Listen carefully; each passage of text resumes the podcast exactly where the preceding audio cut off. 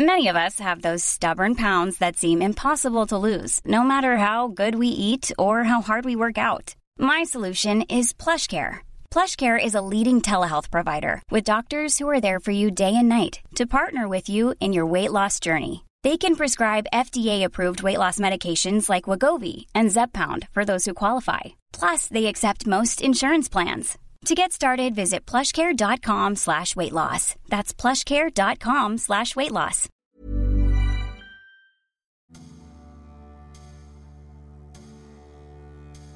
Dans nos grands récits, il y a des héros improbables et des destins brisés. Steve Gleason fut l'un, puis l'autre. Héros de la Nouvelle-Orléans, symbole d'une ville ravagée après l'ouragan Katrina, mais propulsé par la rage de se relever, l'ancien joueur de la NFL lutte aujourd'hui contre la maladie de Charcot avec la même force. Inspirant.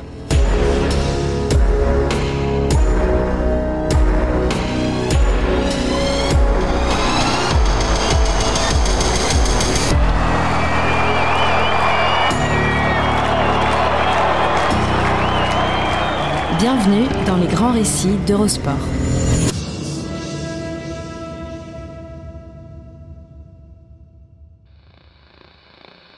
Steve Gleason allume la caméra. Face à elle, il commence à enregistrer et à parler. Mon but premier ici, c'est de partager avec toi qui je suis. Et de te transmettre autant de moi-même que je peux le faire, tant que je peux le faire. Printemps 2011. Gleason a 34 ans. Celui à qui il s'adresse n'existe pas encore. C'est à son futur fils, Rivers, qu'il veut se raconter. Quelques jours plus tôt, il a appris que sa femme, Michelle, attendait leur premier enfant. Si Steve Gleason éprouve le besoin de tout dire par caméra interposée à son fils, pas encore né, c'est de peur de ne jamais avoir l'opportunité de lui parler en vrai. Quelques mois plus tôt, en janvier, on lui a diagnostiqué la maladie de Charcot. Aux États-Unis, elle porte le nom de maladie de Lou Gehrig, une légende du baseball. Son nom scientifique, la sclérose latérale amyotrophique, n'en dit pas beaucoup plus aux profanes, mais n'annonce rien qui vaille. La SLA est une maladie dégénérative. Le cerveau se déconnecte peu à peu des fonctions musculaires et vitales. Elle vous empêche d'abord de marcher, puis de bouger tous vos membres, de parler, de respirer, mais pas de penser ni de comprendre. Le malade conserve toutes ses facultés intellectuelles. Drôle de concession. Il aura jusqu'au bout conscience de sa déchéance physique. La maladie de Charcot ne se guérit pas. Espérance de vie entre 3 et 5 ans. Steve Gleason va tenir ce journal filmé au quotidien. Face à l'urgence qui s'impose à lui, il tient surtout à ce que son fils sache qui il est vraiment. Car il n'est pas n'importe qui. Ancien joueur de la NFL, membre des New Orleans Saints, lors de l'intégralité de sa carrière entre 2000 et 2008, il est une personnalité publique. Un peu plus que cela même. Steve Gleason, à la Nouvelle-Orléans, est un symbole, un héros. Mais pour Rivers, il ne veut surtout pas de cette image d'épinal. Je voulais être certain qu'il n'ait pas une vision mythifiée de son père. Surtout ici, à la Nouvelle-Orléans. Les gens lui auraient dit Ton père était formidable, un héros. Il devait connaître cette partie de moi, oui, mais aussi celle qui est moins glorieuse. Mes joies, mes doutes, mes défauts. Un type et un père comme les autres, en somme. Aux yeux de tout le monde, Steve Gleason a pourtant cessé depuis longtemps d'être un homme normal. Depuis le 25 septembre 2006, exactement. Aux États-Unis, évacuation sans précédent, menacée par le cyclone Katrina. Les habitants de la Nouvelle-Orléans quittent la ville. On craint des dégâts catastrophiques. L'ouragan classé catégorie 5, le plus haut niveau, pourrait frapper demain la Louisiane. 56 semaines plus tôt, le dimanche 28 septembre 2005, la Nouvelle-Orléans a été frappée par l'ouragan Katrina. Pour le malheur de ses habitants, il a brusquement gagné en puissance dans le golfe du Mexique. En l'espace de 6 heures, il est passé de la catégorie 3 à la catégorie 5, la pire. Quand il déboule sur la Nouvelle-Orléans, les vents soufflent jusqu'à 280 km/h. Katrina laissera derrière lui un paysage de désolation et plus de 1800 morts, dont 1577 en Louisiane.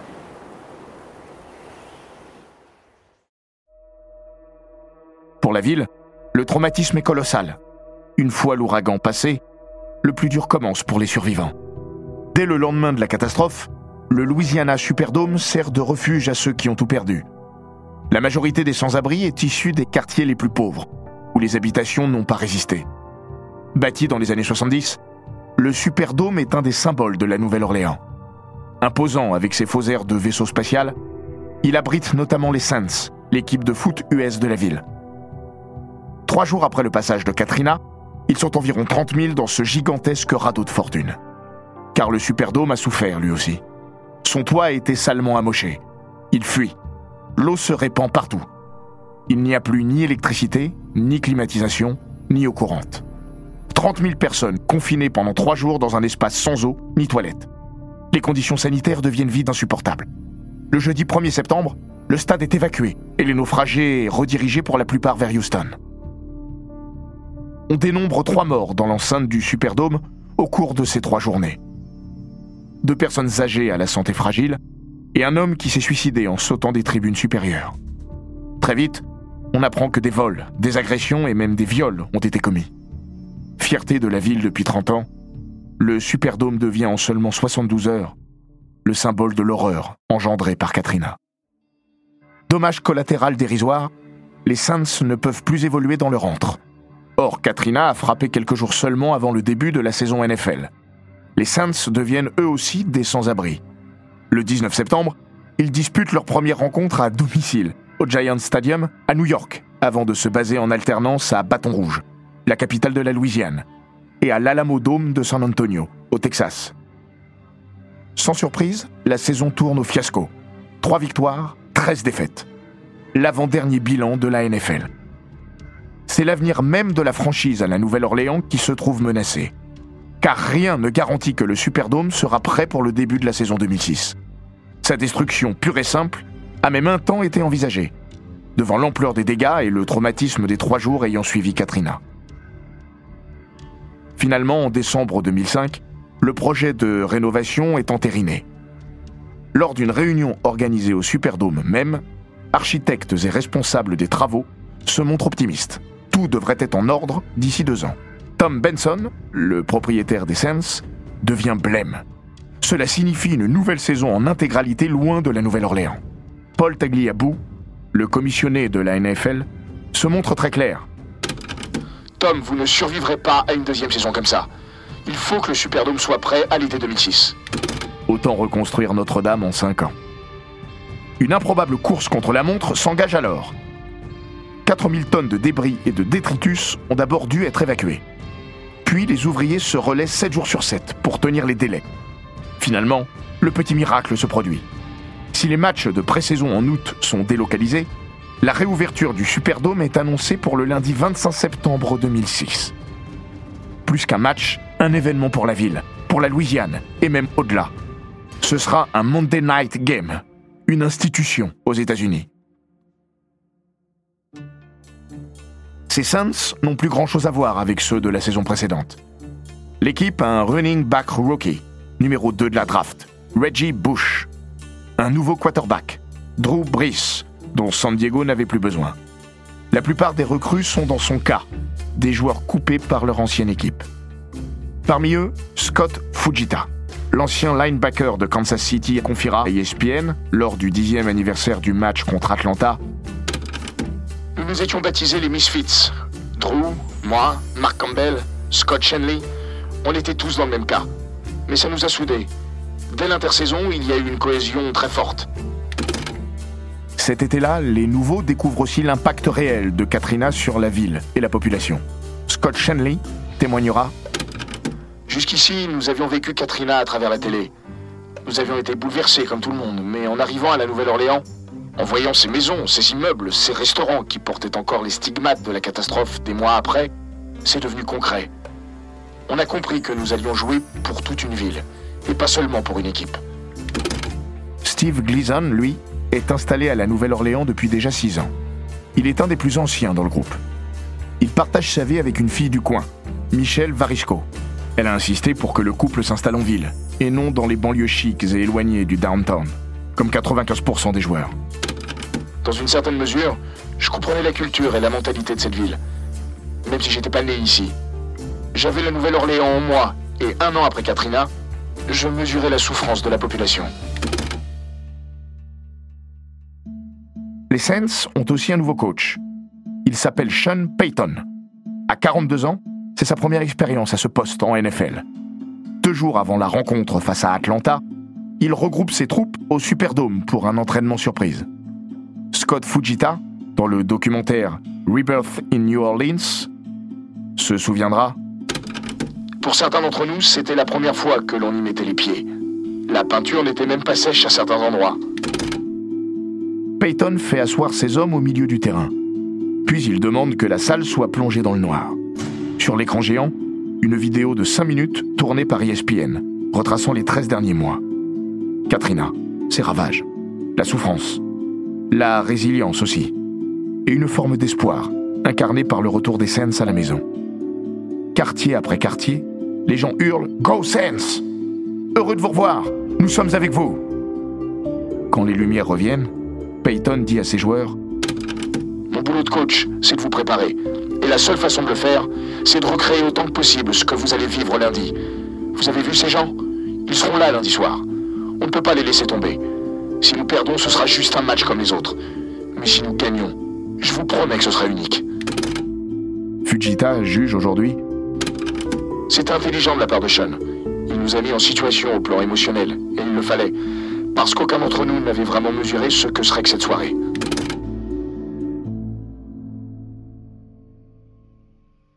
Lundi 25 septembre 2006. La Nouvelle-Orléans est le centre névralgique et médiatique des États-Unis. Une journée folle. Dès 7 heures du matin, des supporters se réunissent devant le Superdome. Dans l'après-midi, une cérémonie organisée sur le parvis du stade dévoile à une foule hystérique une banderole géante dans une explosion de confettis.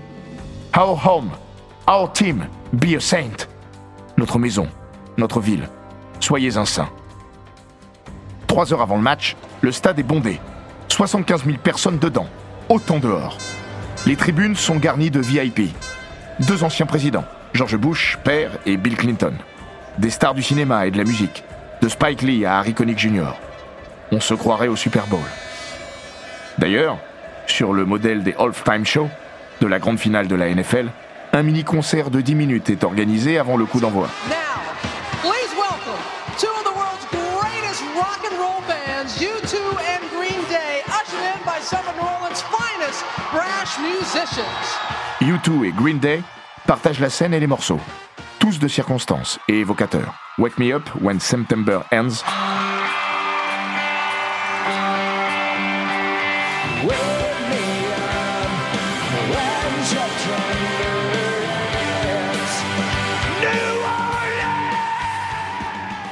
Beautiful Day, puis une reprise d'un vieux tube des punks écossais des Skids, The Saints Are Coming. Ces paroles, enfin, détournées de The House of the Rising Sun. There is a house in New Orleans. They call the Superdome.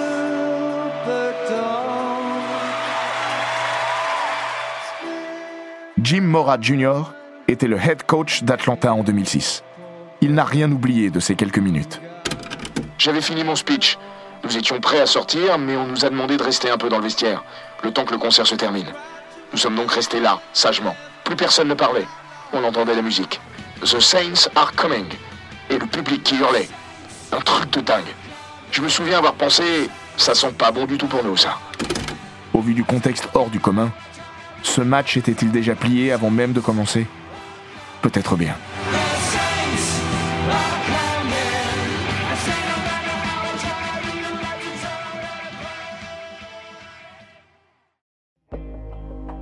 Atlanta est un vrai gros morceau. Les Falcons sont invaincus après deux journées. Ils font peur, à l'image de leur quarterback, Michael Vick, bouillant en ce début de saison. Mais tout sera réglé après moins d'une minute, à l'issue d'une séquence aujourd'hui légendaire, dont Steve Gleason sera à la fois le détonateur et l'acteur principal.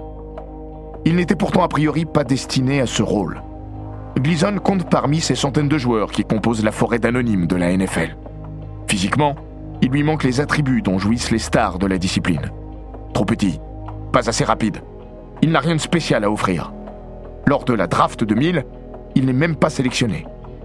Ce n'est qu'au mois de novembre, en pleine saison, qu'il atterrit à la Nouvelle-Orléans, par la toute petite porte. Il n'en est jamais reparti. Steve Gleason a toujours compensé ses lacunes par une passion dévorante pour son sport et un travail acharné. Dans le vestiaire, il est apprécié et précieux. Sean Payton n'a pas mis longtemps à le comprendre. Il n'était pas grand. Il ne savait pas trop quel était son vrai poste, safety ou linebacker. Mais si vous lui donniez une mission précise, n'importe laquelle, il se plongeait dedans à fond. C'est dans l'unité des équipes spéciales, toutes les phases intermédiaires avant qu'une équipe n'entame une nouvelle série en attaque, là où le sens du sacrifice fait merveille, que Steve Gleason donne sa pleine mesure. Et c'est sur une action de ce type que sa vie va changer. Atlanta est contraint de se dégager tout de suite sur sa première série offensive. Sur le punt, le coup de pied de dégagement, Steve Gleason surgit comme une furie, plein axe. Scott Fujita se souvient Comme si la mer rouge s'était ouverte. Lorsqu'il ajuste sa frappe, Michael Conan, le punter des Falcons, n'a aucune chance. Il va être contré par Gleason.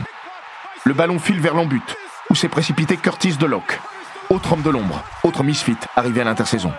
C'est lui qui inscrit le touchdown, mais dans l'inconscient, comme le conscient collectif, Steve Gleason est le personnage central de cette action. Le Superdome a explosé. Drew Brees assure aujourd'hui En une seconde, le public qui n'attendait que ça est devenu fou. Et nous aussi. On sautait dans tous les sens, on s'embrassait tous. Même lorsque nous avons gagné le Super Bowl en 2010, je ne suis pas sûr d'avoir ressenti quelque chose d'aussi fort. Le match a continué, mais le temps, lui, s'est arrêté. Brice dira encore en 2016 Honnêtement, de cette soirée, je ne me rappelle quasiment de rien d'autre. Tout est très flou. L'image de Steve a tout emporté. New Orleans survole le match. Victoire 23 à 3.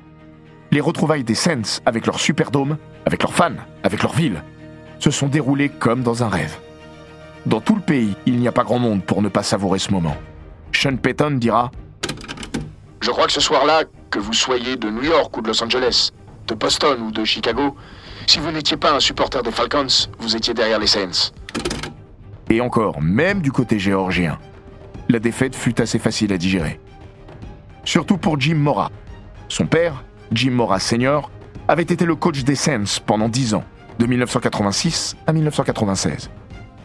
L'entraîneur d'Atlanta, quelques minutes après la défaite, avouera C'est dur de perdre, mais je mentirais si je disais qu'il n'y a pas une petite, toute petite partie de moi qui n'apprécie pas ce que ce moment représente pour cette ville. Des années après, il n'avait pas changé d'avis.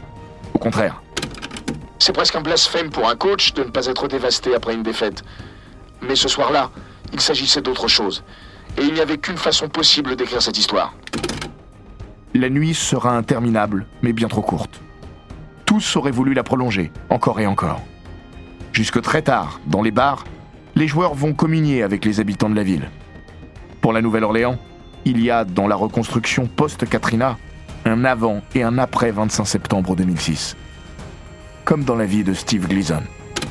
dont le statut d'icône de la Nouvelle-Orléans a été définitivement ancré à travers cette action. pour Scott Fujita.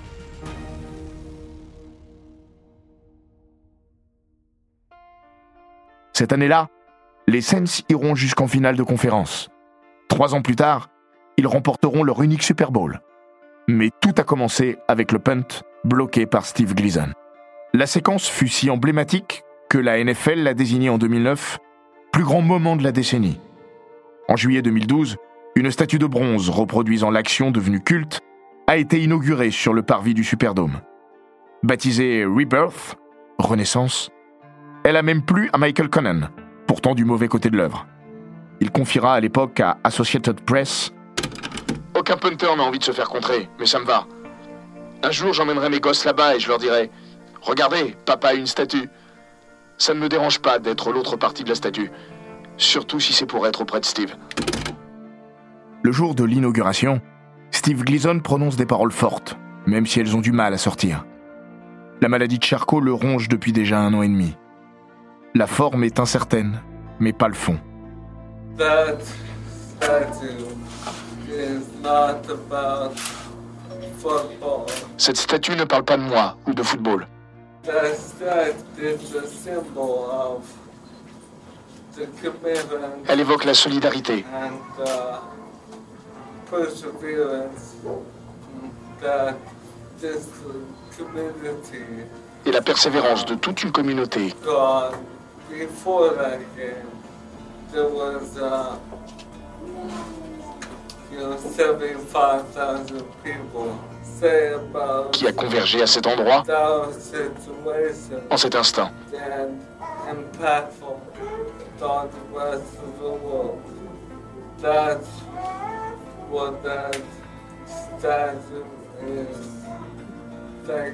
pour montrer au monde entier qu'elle était encore debout.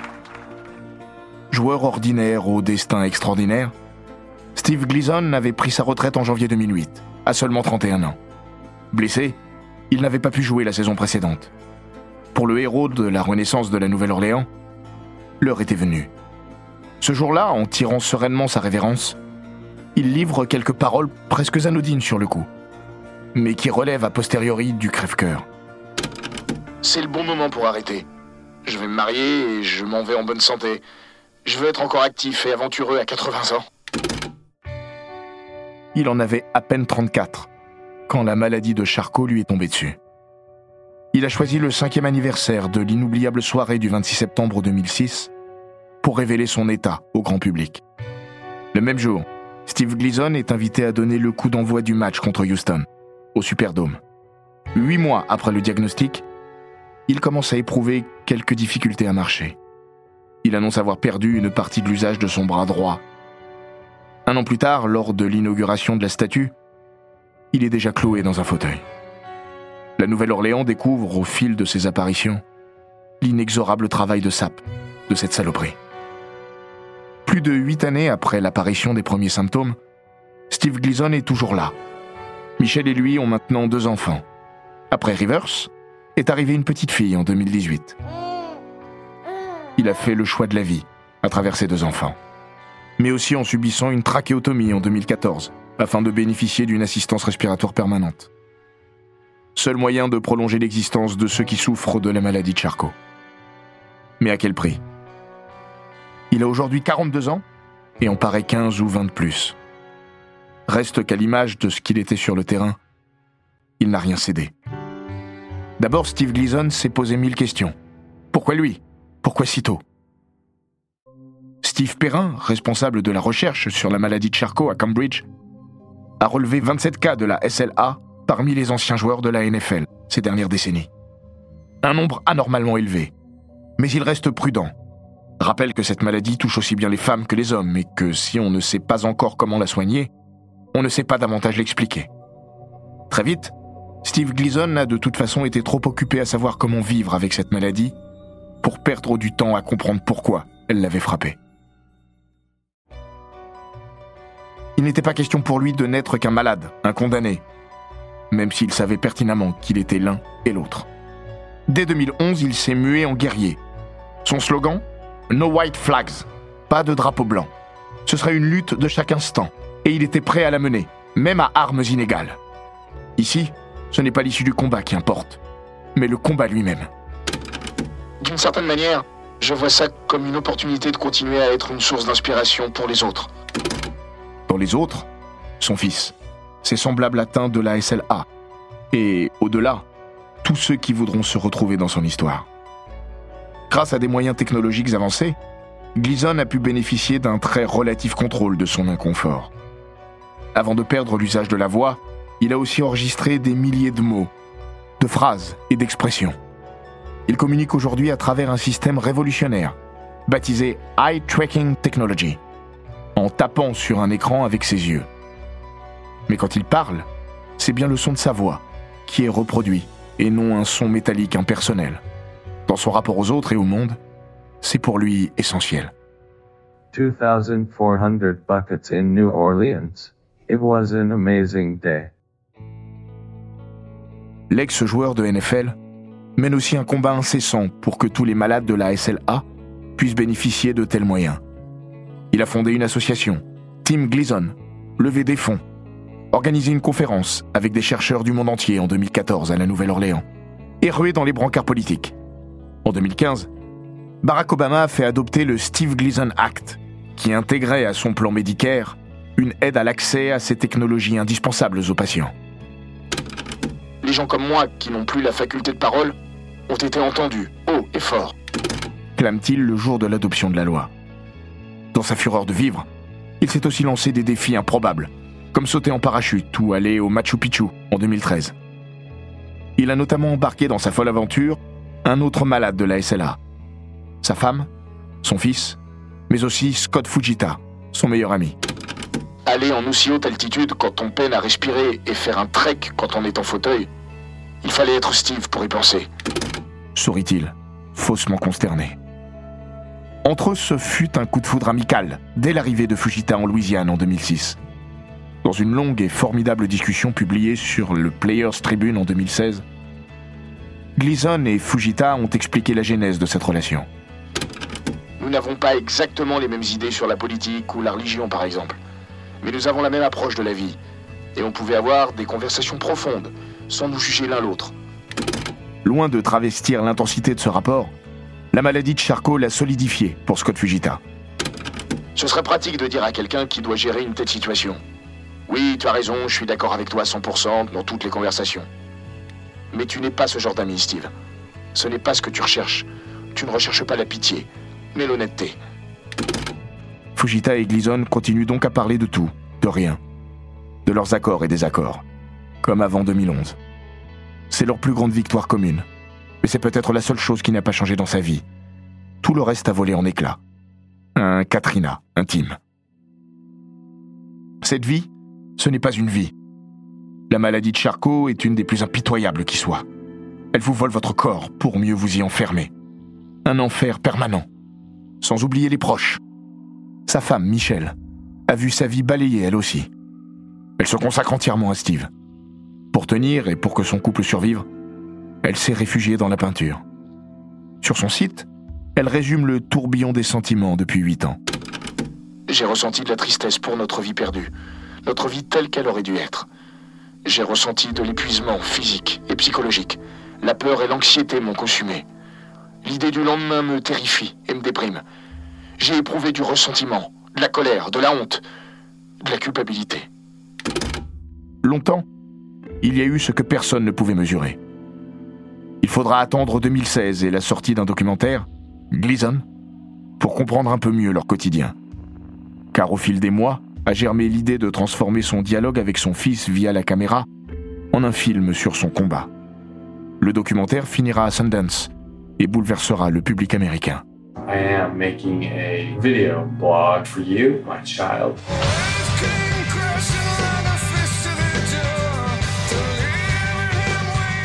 Believe my future is bigger than my past.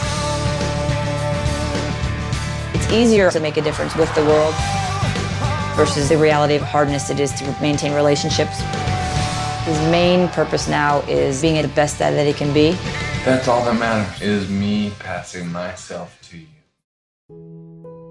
On y découvre l'ambivalence de l'existence de Steve Gleason, entre l'ampleur de l'admiration qu'il suscite et l'intimité du drame vécu. Comme après l'inauguration de sa statue en 2012. Pendant la cérémonie, je suis le héros. Mais cinq minutes après la fin, je me suis fait dessus. Et sur mon fauteuil. Quand je suis rentré chez moi, on a dû m'aider pour me mettre sur les toilettes et m'enlever mon pantalon plein de merde. La voilà ma vie. Mais ce documentaire au sujet si casse-gueule est tout sauf impudique ou larmoyant. Il est dur, oui. Prenant aussi. Poignant, souvent. Comme quand Steve Gleason, à bout de colère contenue, dit J'aimerais mettre un coup de poing à quelqu'un, mais je peux pas. Si le film accroche, c'est aussi par sa sincérité. Gleason y parle ainsi de son rapport ambigu à la célébrité, qui irrigue son ego autant qu'elle vide son organisme.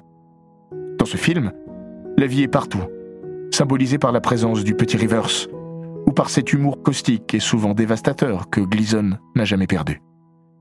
Il faut voir la malice esquissée sur son visage, quand il sourit après une pique bien sentie. Furtivement, la maladie s'efface alors, comme si elle ne pouvait gagner ce combat-là. Ma vie est très dure, mais elle est incroyable et je crois que mon avenir, lui, est plus grand que mon passé. Trouve-t-il la force de résumer. Dans Dans l'improbable trajectoire du gars ordinaire devenu symbole national, l'ex-joueur et l'homme se confondent. En décembre 2018, il a même été nommé à la médaille d'or du Congrès, la plus haute distinction civile des États-Unis. Waouh, comme Mère Teresa et Martin Luther King. Du Gleason tout craché. On ressort secoué de cette heure et demie, avec l'envie vaine mais irrépressible de le sortir de là, et à défaut de pouvoir l'aider, de hurler à sa place. Secoué et en alerte aussi, sur l'extrême absurdité de l'accessoire si omniprésent dans nos vies et tellement absent de la sienne. Puis la fragilité de l'essentiel. Tout ce que l'on sait, mais que l'on oublie. Même cloué dans son fauteuil, Steve Gleason demeure une source d'inspiration. Du dialogue intimiste au message universel, il n'y avait qu'un pas. Car quand il parle à son fils en regardant cette caméra, sans le savoir, c'est bien à chacun de nous qu'il s'adresse.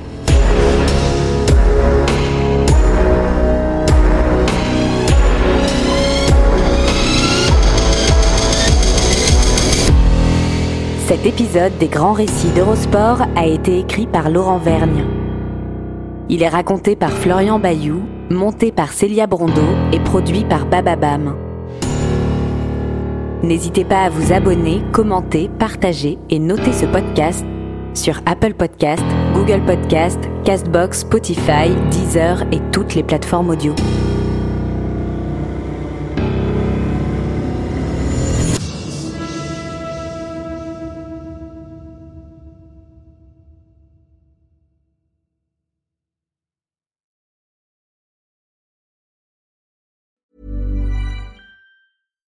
Deserves the best, and there's no better place to shop for Mother's Day than Whole Foods Market. They're your destination for unbeatable savings, from premium gifts to show-stopping flowers and irresistible desserts. Start by saving 33% with Prime on all body care and candles. Then get a 15-stem bunch of tulips for just $9.99 each with Prime. Round out Mom's menu with festive rosé, irresistible berry chantilly cake, and more special treats. Come celebrate Mother's Day at Whole Foods Market.